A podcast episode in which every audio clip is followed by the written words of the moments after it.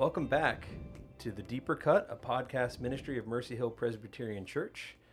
I am Tim Pasek, one of the ruling elders at Mercy Hill, and I'm delighted as always to be here joined by our pastor, Phil Henry, in his uh, study, aka our recording studio in Pitman, New Jersey.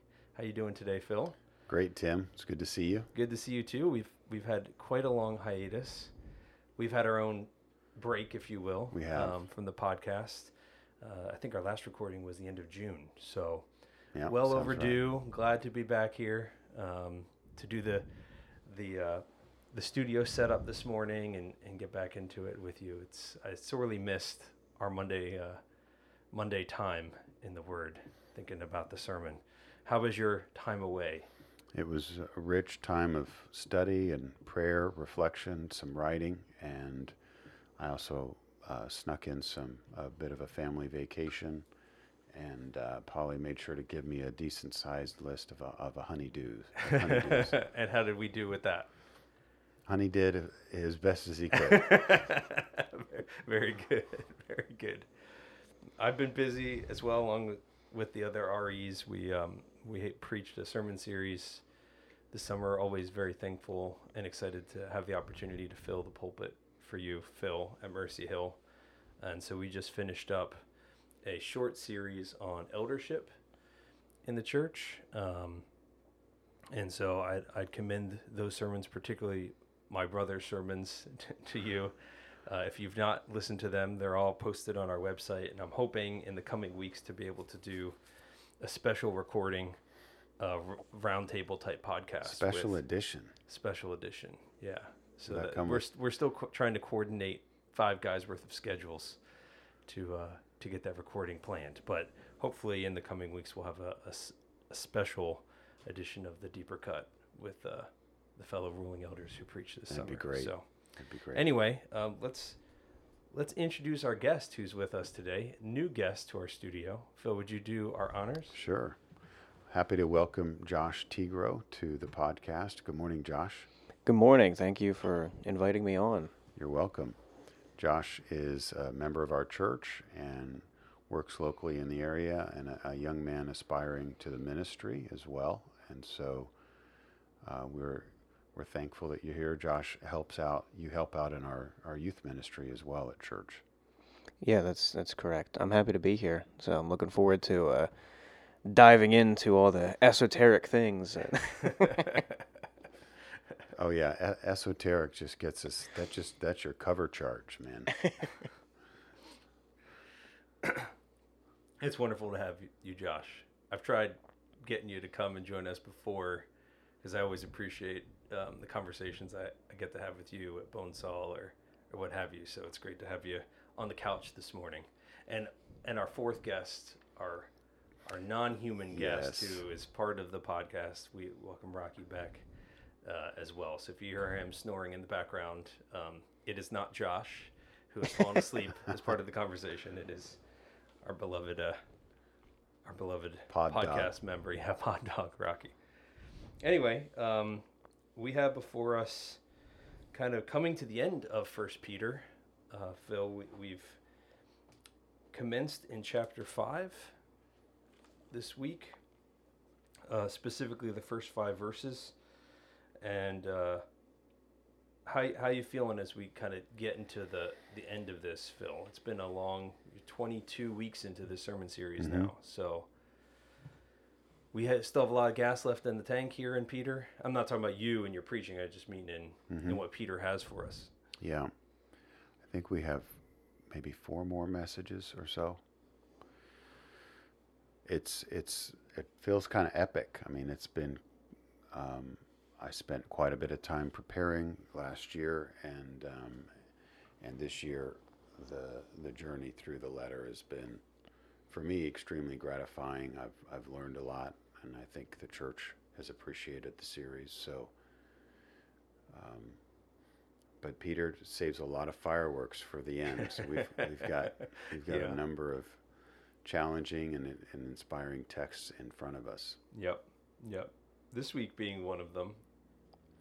Yeah, well, the the timing was perfect, and it was on purpose.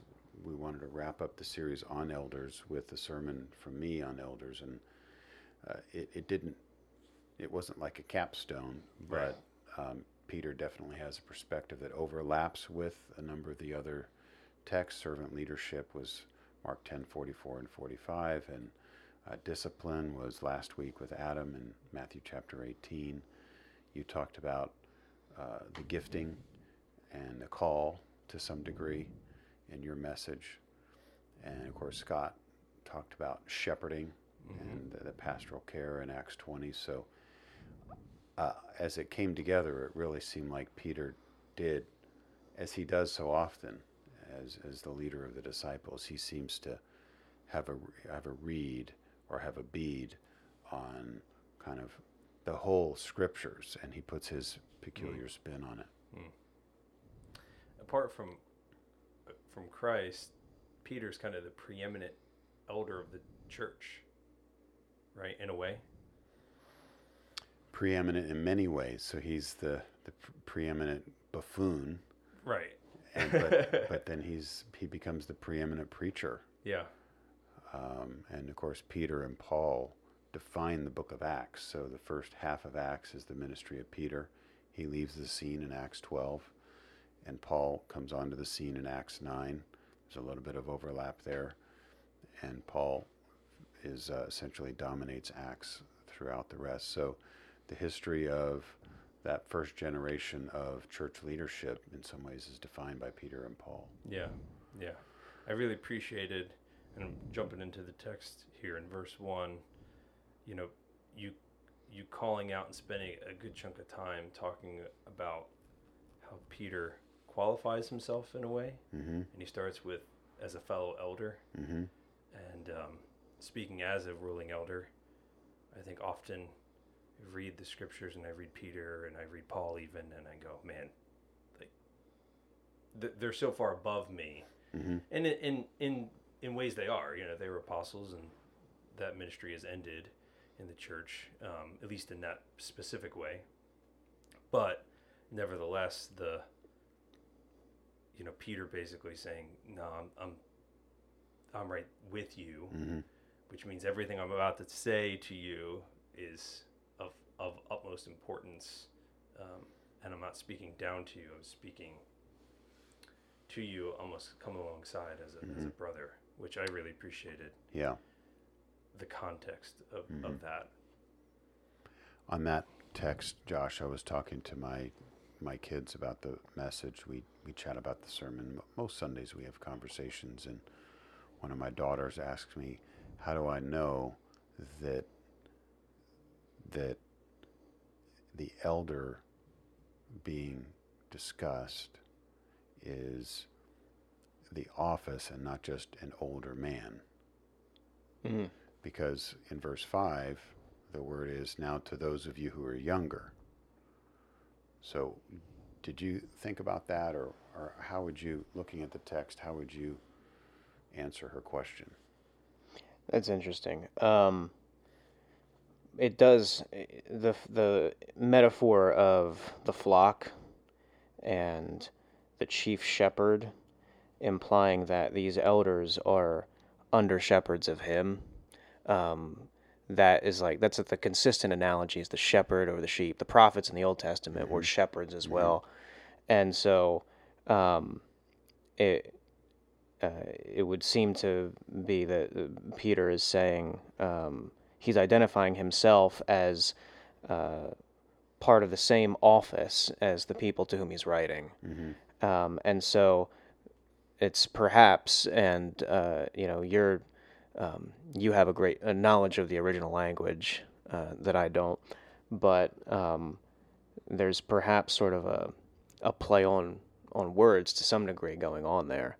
Um, you know, young, John addresses his audience as little children. Keep yourself from idols. but they're they're adults But they're all they're adults. Presu- he's presumably, you know, there's children in the congregation, but he's speaking to the congregation at large. right. So in one sense, we're all like little children in the kingdom of heaven. Mm-hmm. So that this is a consistent metaphor that's used.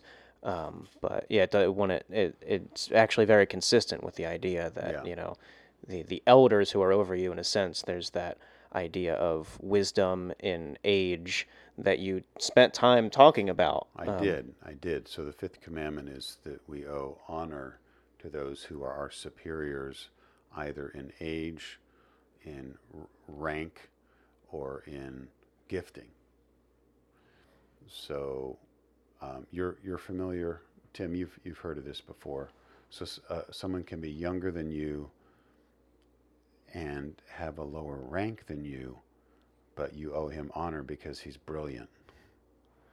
Do you work with anybody like that, or have you have you done business with people Yeah. where where they're defying categories? A prodigy, for instance. Yeah. You know, Yeah.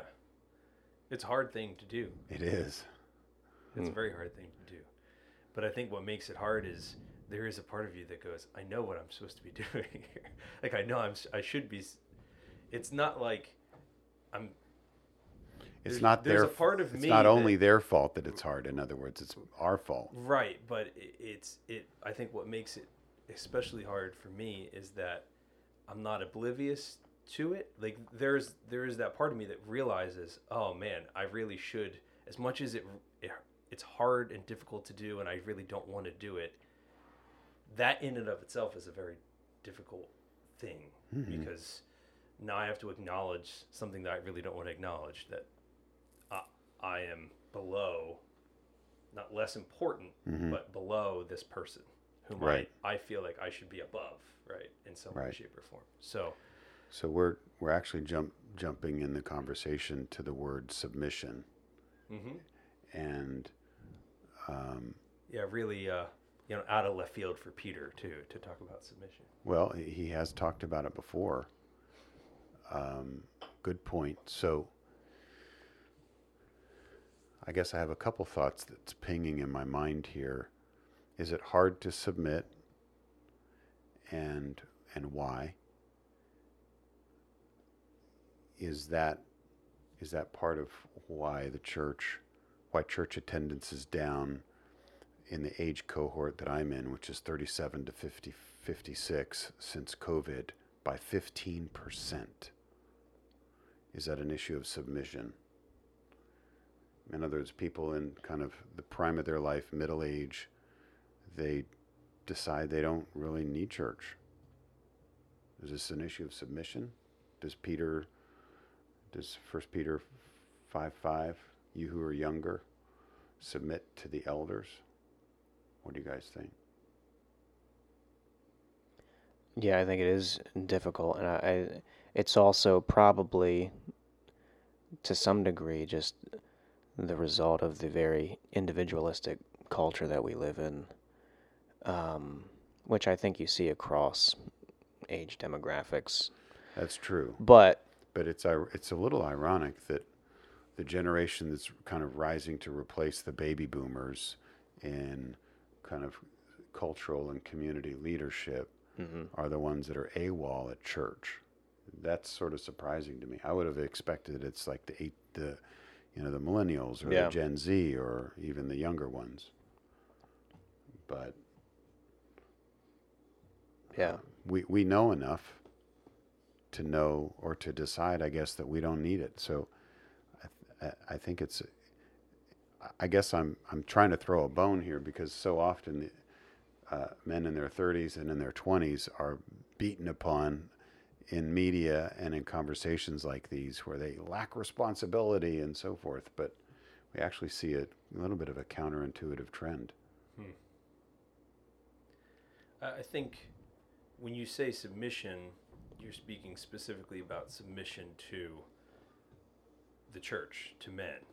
Because I don't think it's an issue of submission in general, right? Because people are submitting to their own desires, right? Good to, point. to not go to church. That's so true. I, I don't think it's an issue generally of submission. It's just no one looks at it that way. right? Okay. It's and not to be nitpicky about it, but um, I think that there's probably I'm right on the cusp of that age group. Right. I'll be 37 in three months, and I'm finding, in some ways, humility to be harder. In the sense of, I feel like I've I've learned a lot, and I've seen a lot and I've experienced a lot.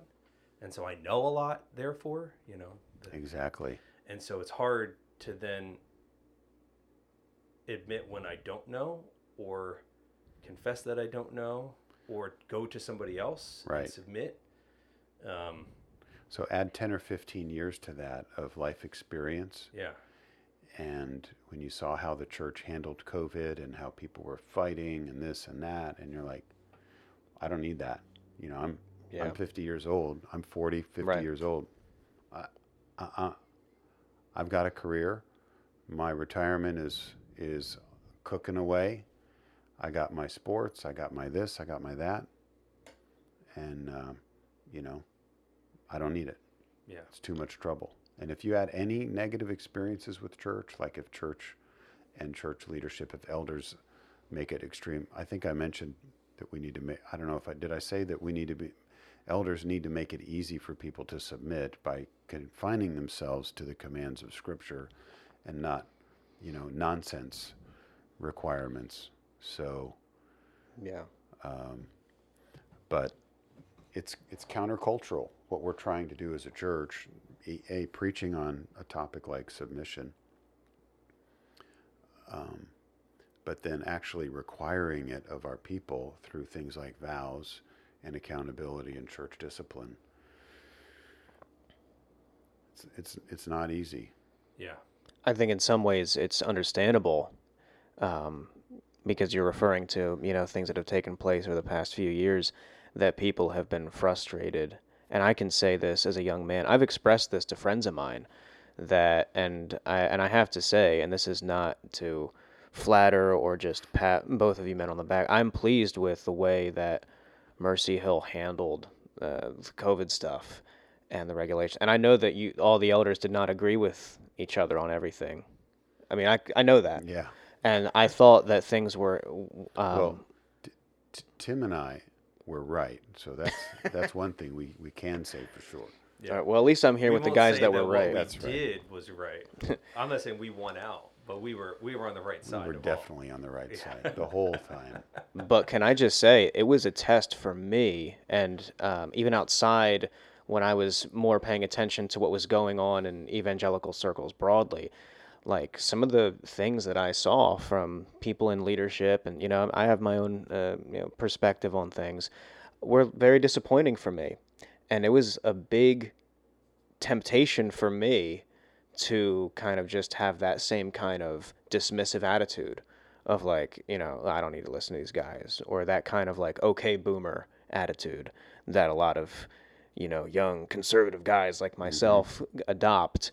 Um, that was a big temptation for me. And I felt like the Lord used that time to work on me. Like, can you submit to people who God has placed over you, who are trustworthy, and maybe you don't agree with them on every little thing? but God tells you to submit to them anyway because you're a part of God's church and you weren't saved to just be an island. Um, Right. You know, So, among the younger cohort, um, we see an increasing degree of kind of ang- uh, on the right anyway, angry conservatism yeah, that's unlinked from biblical authority altogether. yeah, And so, all the more important that we're preaching in these last days, Tim, to to hopefully in, in a way that, that shows hopefully I brought some passion. You know, I, I, I I saw the, the tension because I was encouraging elders to be passionate. I needed to bring at least as much passion as I wanted the elders to have, and maybe a little more, you know, some, some extra on the top. Because it's preaching, first of all, Yep. but um, it's, I was also trying to show leadership. We need to bring a passionate message that, shows that we do think this matters to young men who might be tempted to unlink themselves from the scriptural paradigm of, of living. And so here's Peter as a fellow elder and a witness of the sufferings of Christ calling on the elders to shepherd the flock with willing, passionate humility. And you you just kind of mentioned it. and I don't think we've talked about it yet, but the context of this is that we're in the last we're in the last days. We're, we're at the end of the so that that provides that downward pressure, Mhm. if you will, that this is not something to be ignored or ignored at your own peril, Mhm. basically. Right. So it's easy it's easier to be like, oh well, I'm not dealing with that. What's the harm? hmm You know, Th- there's no immediate threat or urgency. I think people believe, Right. right, for not going to church or or not being willing to submit, or you're going to church and then something rubs you the wrong way, and like, oh, I'm out. I don't need this. Yeah. You know, um, but I th- I think they've gotten the context completely wrong there. Yeah. And I appreciated you situating us back a couple verses into chapter 4 in verse 17 for it is time for judgment to begin at the household of God. Because if you if you skip that part, then the passionate willingness to shepherd and also to clothe yourselves with humility hmm becomes like all right, well that okay, that, I I get it, but Maybe it becomes a mere checklist. Yeah, or it's it's easier to brush aside if it's really hard to do, which these things I think are really hard to do. Mhm. So anyway, I appreciate I appreciate appreciated you starting there, where Peter does, because again, you know, in the original text, there's no chapter four and chapter one. Right. It's all one thing. So I think that was really helpful to me. Because even after, over the past five weeks, you know, hearing about from my brothers and, and doing some legwork myself and what what are elders' responsibilities and what has God called the elders to do for the church. Why, you know, okay, we can understand everything the Bible says about that, but like, wh- why is that what God wants us to do? Right? So- why did God set up His church that way? Yeah. you know and i think you kind of hit on that at the beginning of your message yesterday That's good because that was as I was preparing, I was praying because I didn't hear all, I didn't go back and listen to all the messages that were preached. But my prayer was, God, help this in the spirit pull together some of those threads and help me to transition back into preaching weekly, which I haven't been doing for a month. So you know, there, there, that's that's a tall order, and um, I think the Spirit answered that prayer based on what you're saying and from some of the things that I've heard. So, what did you think about me? What what if we were to change our ref- reference to the elders in our church, Josh, from calling them ruling elders to witnessing elders? That would be an edgy thing to do. Do you know But where do you know where we get ruling elders from? um, I could. I think I have an explanation for it, but I'll, I'll let you. There's a there's a special uh, text in First Timothy five where it says Okay, that's what I'm elders who who rule well. So there's a the word rule is attached to the office of elder in in, in the book of Timothy. So Peter doesn't attach ruling explicitly to the to the word presbyter or elder mm-hmm. in First Timothy, First Peter five, but the ruling function is implied here by the word oversight, which is we get our word episcopoi or episcopal from that. It's looking out over something. Bishop is sometimes how it's translated. So a Presbyterian bishop is an elder. That's one reason we don't have a separate ecclesiastical office of a bishop that presides over elders because the work of overseeing is the work of the elder. So so I think Peter is certainly talking about the importance of order or rule or discipline in the church that, that's that's in the water here. But he specifically points to himself as a as a witness to the sufferings of Christ. So maybe you could either you could comment on were you surprised like I was because I'd always seen that as first and foremost a reference to Peter's own personal experience with the person of Jesus.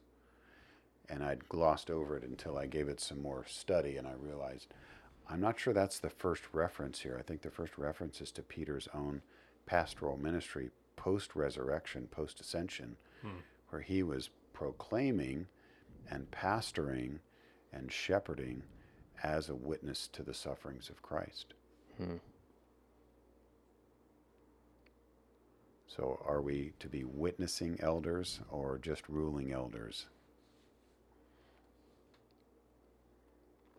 That's good. I like. Um, there's there's a multi-dimensional role that the the elder fills.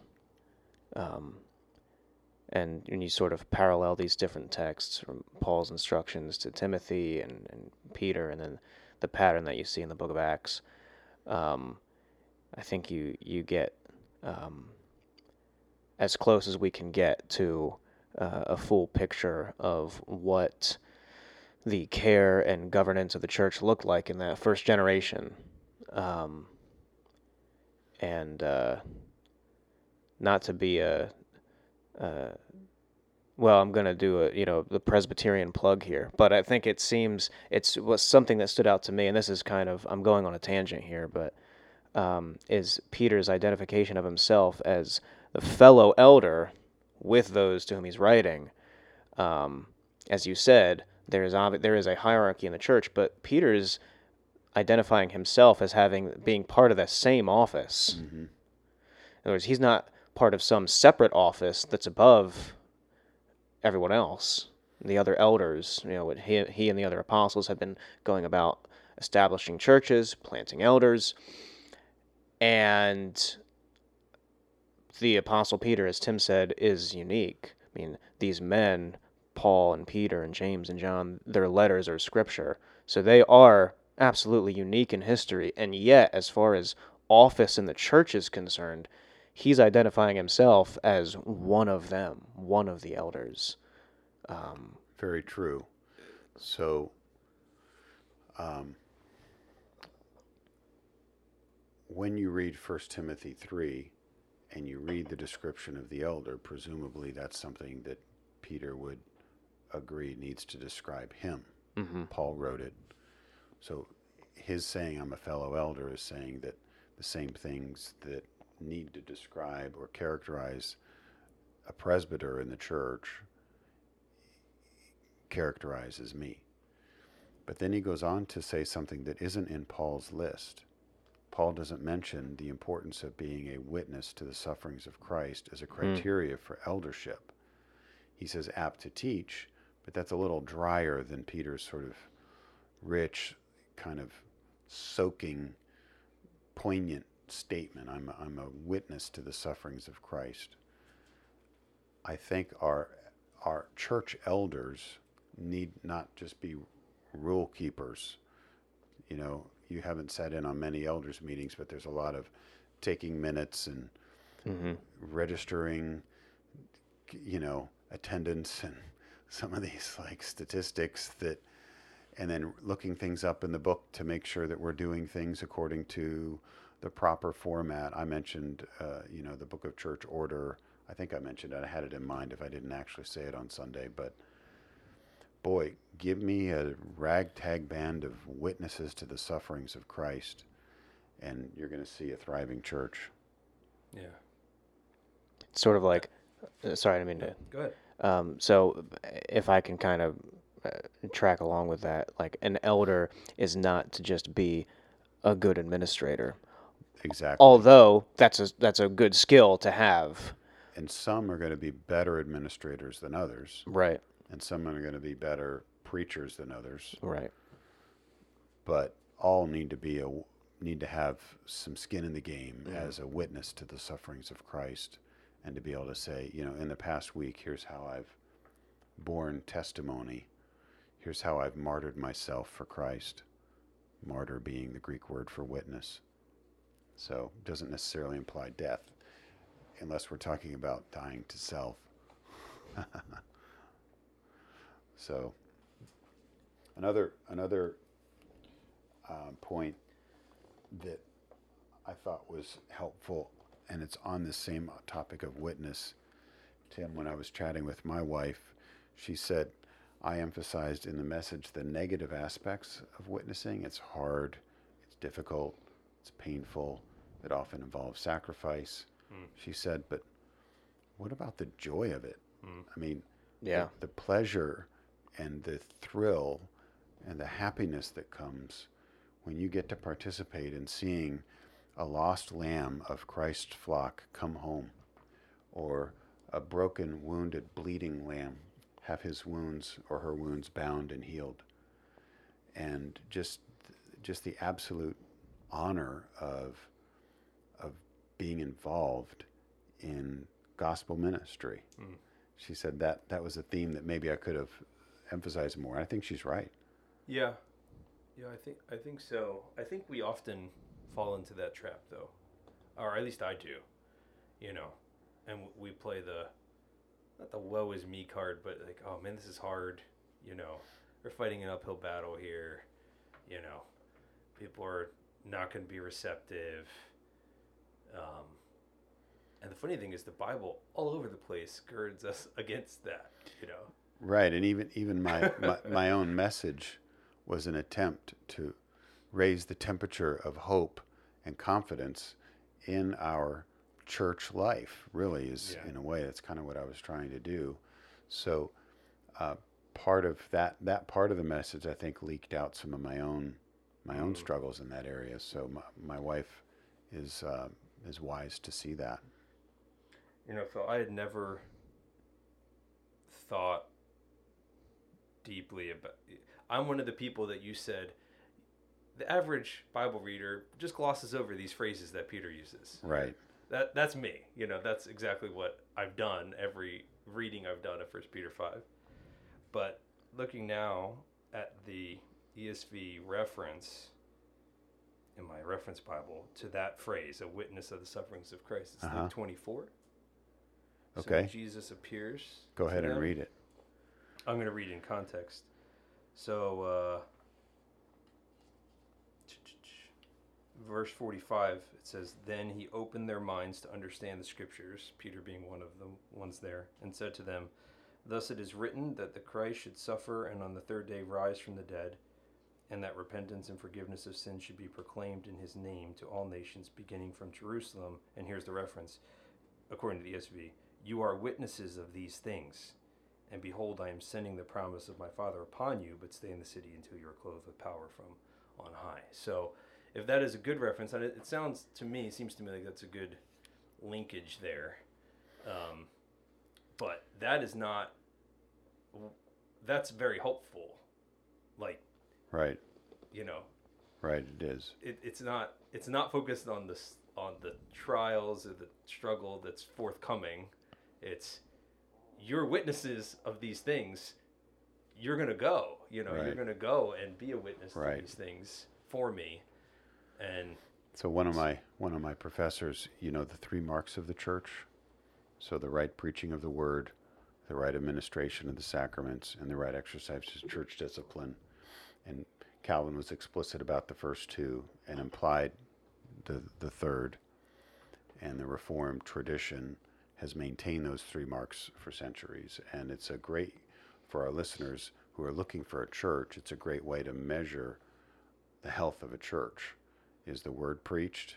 Are the sacraments administered properly? And does anyone ever remember, in living memory, anyone ever being disciplined by this church? so, um, but my, my, my pastor and professor in, in seminary, uh, Dr. Peter Jones, liked to talk about a fourth mark of the church, which is evangelism. And so he he built his case from John chapter 4 in the encounter with the Samaritan woman and talking about how those who worship him will worship him in spirit and in truth and God is seeking worshipers such as these. And the seeking God is seeking worshipers. And so God's under shepherds through Christ's anointing and commissioning as you read in Luke 24 are to be those who witness and bring in sheep and um, in, in each in their own way in their own personality and um, and not just describe or define their role in terms of attending an elders meeting once a month but interceding on behalf of the flock that exists and praying that God would add. Hmm. So I think, you know, me talking about not just surviving but thriving, I think this witness element is pretty key. Yeah. Thriving at the end, surviving at the end of the world, that's one thing. But thriving, we need the confidence of the gospel and which includes some, some character issues in our own heart. You know, you don't witness for the sufferings of Christ when you're struggling with personal sin or financial problems or marriage issues or, or this or that. So may God help us there. Any more thoughts Amen. on that? Yeah, uh, and just as far as like witnesses and, and not just seeing this as a just sort of a, an obligation, but as something that actually uh, gives joy. Um, where he goes on to say uh, in verse 2 that the elders are to shepherd the flock of God that is among them, exercising oversight, not under compulsion, but willingly. Um, where there is, you know, in the, I think it's implied that the, the power of the Holy Spirit, God enables us, um, stirs up our, our affections to do His will, and it is not something that we're just being compelled and dragged along to do. Um, Yep. Yeah, I, I wrote this or wrote this down, this reference. I don't know, can one of you grab Romans 115?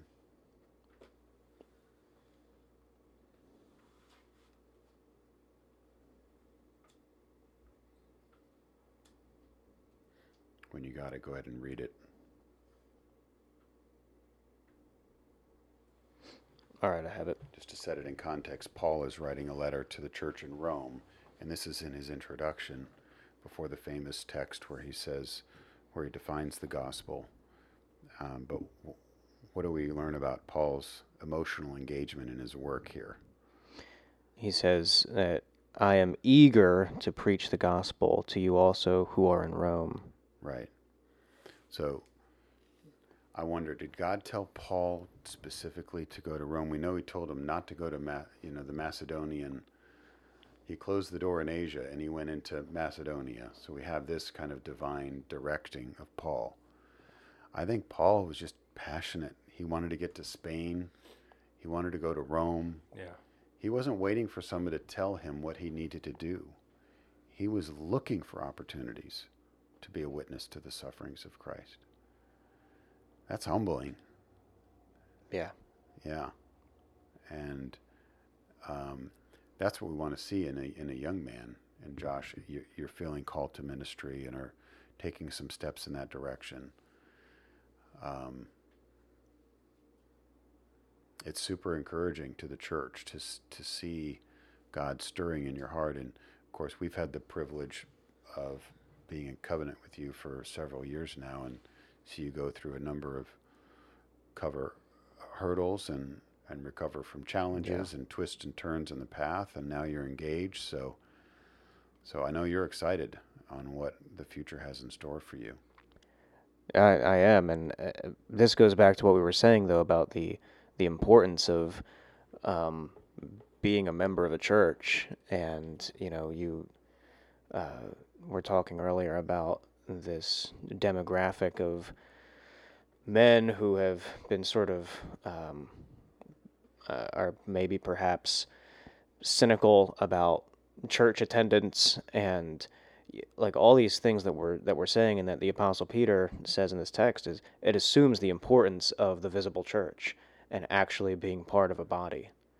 Um, i can't imagine going through you know some of the ups and downs that i've gone through over the past several years without being um, supported by a body of believers and under uh, a session of elders who care for my soul at the end of the day and care about my soul more than just you know some talents that I may have. Um, taking. Yeah, and uh, but that is the that's the importance of um, the, the visible church Mhm. and church membership, and it's it's not something that you can take or leave, and you know uh, I kind of said it earlier. We live in individualist land in America, and where we kind of and there's a so people fall into the habit of church hopping and I'm going to pick and choose, you know, I like this, I don't like that. Well, I can always just up and leave if I don't like it or if I have a bad experience. Yeah, my favorite on that is submission is absolutely irrelevant until there's actually something we disagree on. Right. Yeah. So here's a warning. If you never feel the need to submit, you're in a church that's telling you everything you want to hear. Mhm. And that is a problem according to 2 Timothy chapter 4, 3 and 4. Because there are, there are warnings in the Bible, including the one I just mentioned, that says that God will allow pastors to tell us only what we want to hear. Itching ears. Itching ears. My ears aren't normally itchy, but I think he's using a figure of speech. It's, Yeah. it's, a, it's a peculiar image, isn't it? You don't usually see somebody itching. But man, if your ear itches, you, you got to get it. On, on passion, pivoting a little bit, but still in this idea of being passionate about the call, I was reflecting in, in my preparation what kinds of things generate passion? So, Tim, tell me what you think of this list. A personal, you need to know the gospel. You need to know what the gospel is. And I'm thinking particularly here that Paul knew the gospel because that um, God was pleased in 1 Timothy chapter 1. And we, we actually talked about this on Saturday in our uh, In Covenant weekend seminar. God was pleased to choose him, the least of all the saints, or the chief of sinners, I The guess is foremo- foremost of sinners. foremost of sinners, exactly. So he had a he had a personal knowledge of the gospel. Mm-hmm. That generates passion. Mm-hmm. There is no passion without that. And then, relatedly, a personal encounter with God, which Paul also had. Right. and then some impatience, I guess, or indifference to secular things. So, the I always think of uh, if you work 40 hours a week in your day job and 20 hours a week in the church, and I know that's not how it plays out, but that's 60 hours a week.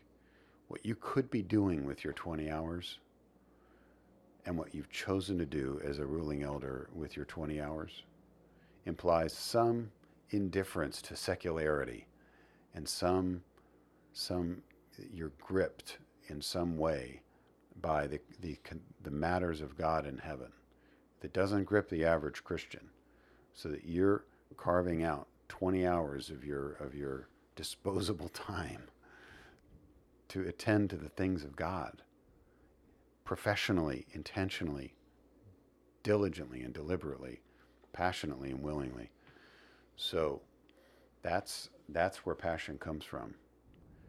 And wh- when a man sort of drinks all the Kool-Aid, Josh, and he goes into kind of full-time vocational ministry or the, the office of teaching elder, and I know that's where you aspire to, um, there needs to be a passion because if the things of the world are a, a, attracting you to a certain degree, and I, I'm trying to describe that, I don't know if I'm being successful, without necessarily implying that sinful. I know we're accustomed to attach sin with secular, but I'm not Yeah. saying that.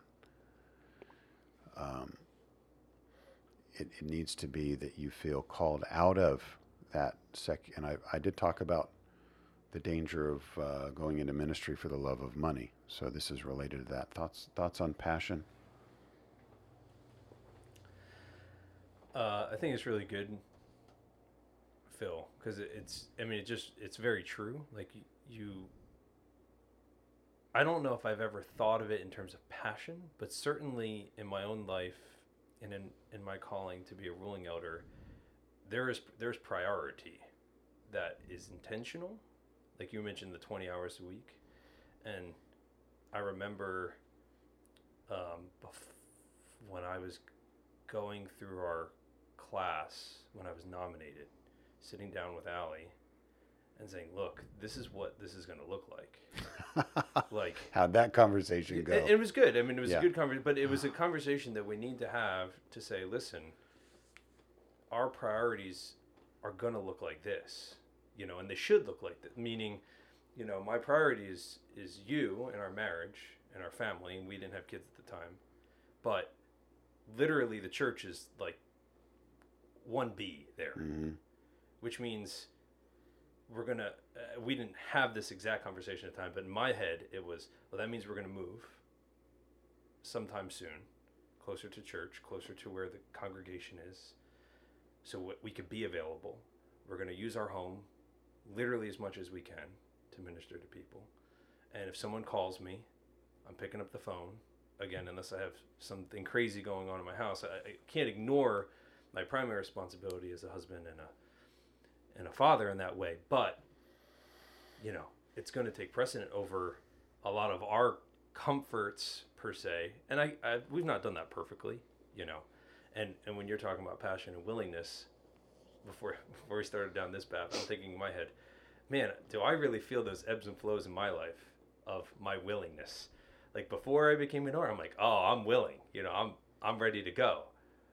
Halfway through COVID, yeah, I don't know about willing. like going to the session meeting this month, you know, um, or having to go on the phone and talk to somebody who has a complaint about how we're worshiping or, or whatever. Um, and so that's not a good thing, but that's just it's it's there It's a for- For, everybody. Yeah, I think. is. It is. I wonder, Phil, if you could talk for a moment how verse 4 plays into this. And verse 4 reads, And when the chief shepherd appears, you will receive the unfading cloud, crown of glory. So that's coming right off the heels of um, willingly as God would have you, not for shameful gain. This is shepherd the flock, exercise, oversight, not in a do- domineering way um, being examples to the flock. And when the chief shepherd appears, you will receive the unfading crown of glory. And you, you talked very briefly about rewards Mhm. in heaven.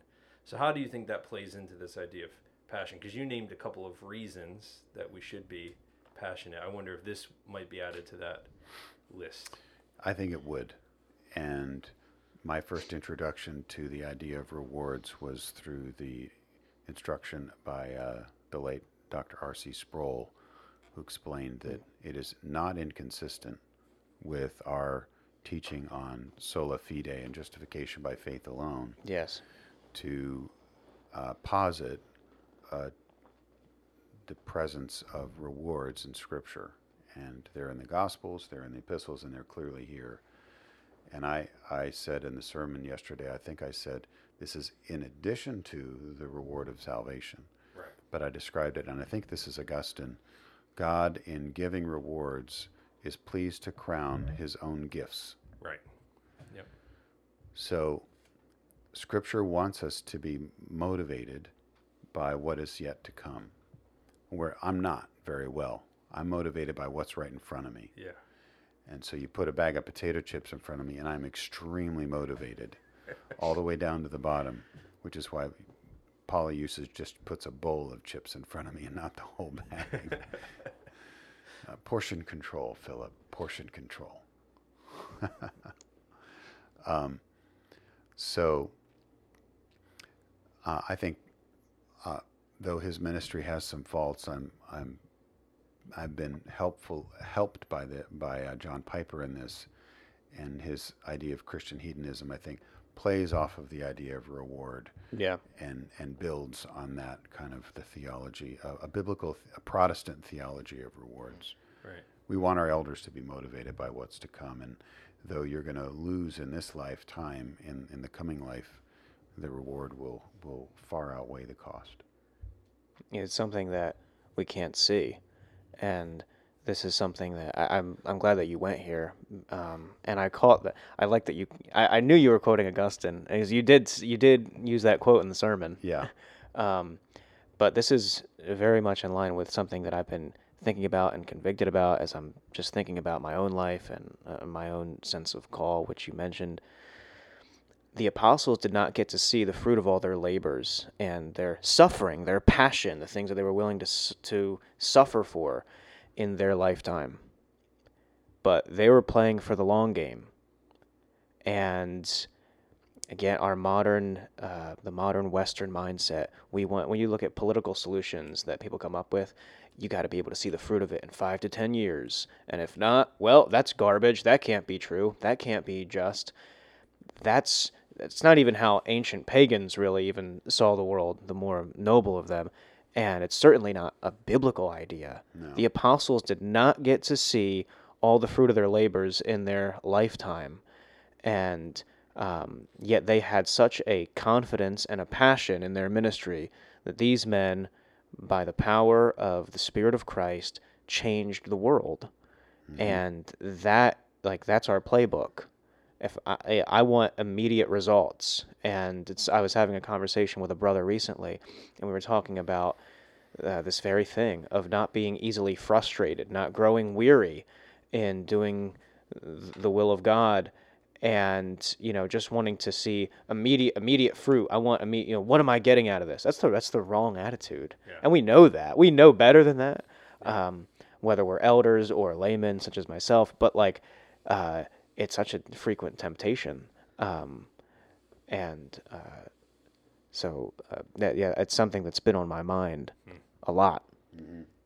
that's good Josh. And, and when you're not uh, well put. And when you're not motivated that way, I think it leads to domineering, mm. money grabbing, and a general begrudging attitude in the work of ministry. Mm. Here's a here's a short short list. I was partly illustrative, partly confessional in the pulpit yesterday when I talked about domineering. Polly said I might have gone on a little too long there, but I'm like, um, they can deal with it. Um, I think people need to hear the, the preacher being autobiographical at points in the message. I mean, the, the focus is Christ, not me. Hopefully, that drew people's attention to Christ and how Christ is working in my leadership. But I was also being somewhat hyperbolic and, and exaggerating when I'm talking about ways that I've been domineering. But here is the list that I had in mind a domineering elder is one who gives advice too quickly, who claims divine insight incorrectly, who acts impulsively or impatiently, sometimes under cover of boldness, and who gets involved hypocritically, meaning the example isn't there to back up his personal involvement. So, thoughts on uh, domineering elders and and and that part of the message.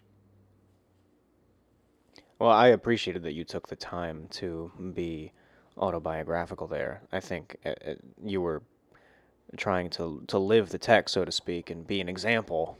You know, do the very thing that you were instructing True. your fellow elders to do. True. Um, there was that too. Um, yeah, uh, it's it's got to be a hard line to walk if you're someone who's in a position of authority um, you know, being in a position where you are to correct um, and you're to discipline when it is needed.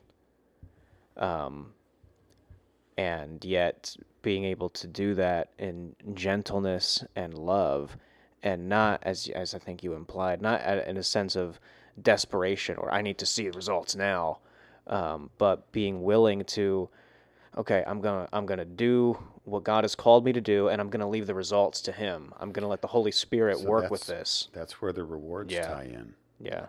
Uh, it's it's very difficult to not be results oriented in ministry mm-hmm. um, this is not a factory job where you can point to the number of widgets that you made at the end of the day or the number of carburetors you rebuilt or the number of you know walls or how many electrical sockets you wired.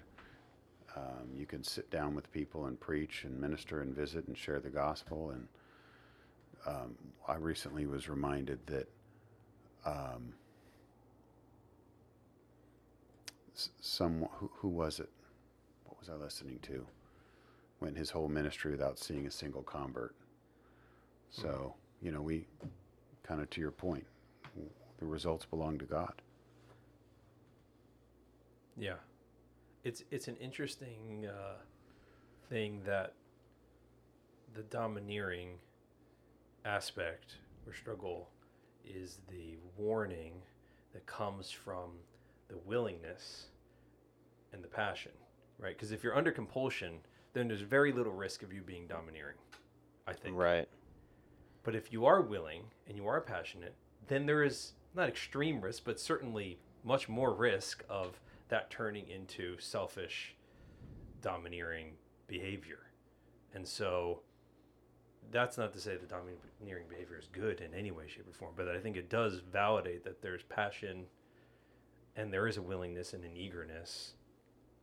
And I appreciate Peter's calling out that, that warning to us and and I've experienced that most vividly in my life parenting Mhm. right now, which is in in a lot of ways like eldering, right? Because it's shepherding, it's shepherding someone who I have authority over in my home, and with three little kids, like we're expecting. If I tell you don't do this, you're immediately not going to do it, and you're not going to do it the next time either. And boy, is that not the case with a three year old. you know what I mean? And it very quickly turns into an attitude in my eagerness to correct my children and want them to do good, a domineering mm-hmm. spirit, where I'm just going to put them in their place and they're Right. going to know that they were wrong. And So you Um, you mentioned children, and I have the privilege and challenge of preaching to my children. So one of the reasons I maybe let that part of the message go on with a few more examples than perhaps I would have normally done so is I'm throwing a bone to the front row. It's like I know what you're living with, and I want to make sure that the church knows that I know what you're living with, and I want to make sure that you know that they know that we all know that this is the guy that you're living with. yeah, So it's well, good. we haven't even scratched the surface, We Tim. never do. never do. I thought it'd be different this week with Josh here, but He he was supposed to help. Whoops. I guess that means we'll have to invite him back again we'll and give him a second shot give at him it. a, a second try. no, in serious, this is a great conversation. I really missed during our break. It was good to have a break, but I'm glad to to be back and back in First Peter is wonderful conversation today. Um, we make this blanket statement almost every single recording, but if you are wanting to be like Josh and go the extra mile and, and sit in with us one of these coming weeks, we'd love to have you. Was was the coffee good, Josh? It was. And the conversation was good. It's worth it. Just to be a fly on the wall, even. There you go. There's a plug. Well, we don't want you to be a fly on the wall. We'd love We need to get maybe we need to make T-shirts for our our uh, guest speakers. Maybe that'll up the ante. maybe maybe You get some something. merch to Yeah, go with Some it. merch. There Yeah. you go. gift bag for coming Well, on. At, at least now Josh will become our eighth listener. Maybe he didn't say that. He didn't say that he would.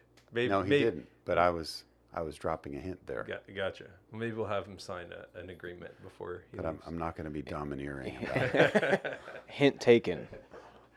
no, we, we appreciate um, everyone who listens and listened this week. We hope that the conversation was helpful and encouraging to you. Um, if you have questions or you want to engage with anything that we've discussed, or maybe something that we didn't talk about, um, feel free to drop us a line. You know, you can email Phil or myself. Or email addresses on the website, um, on our on our webpage. But Rocky made me get an email address to take some fan mail. you can you can take the first crack at it, Rocky.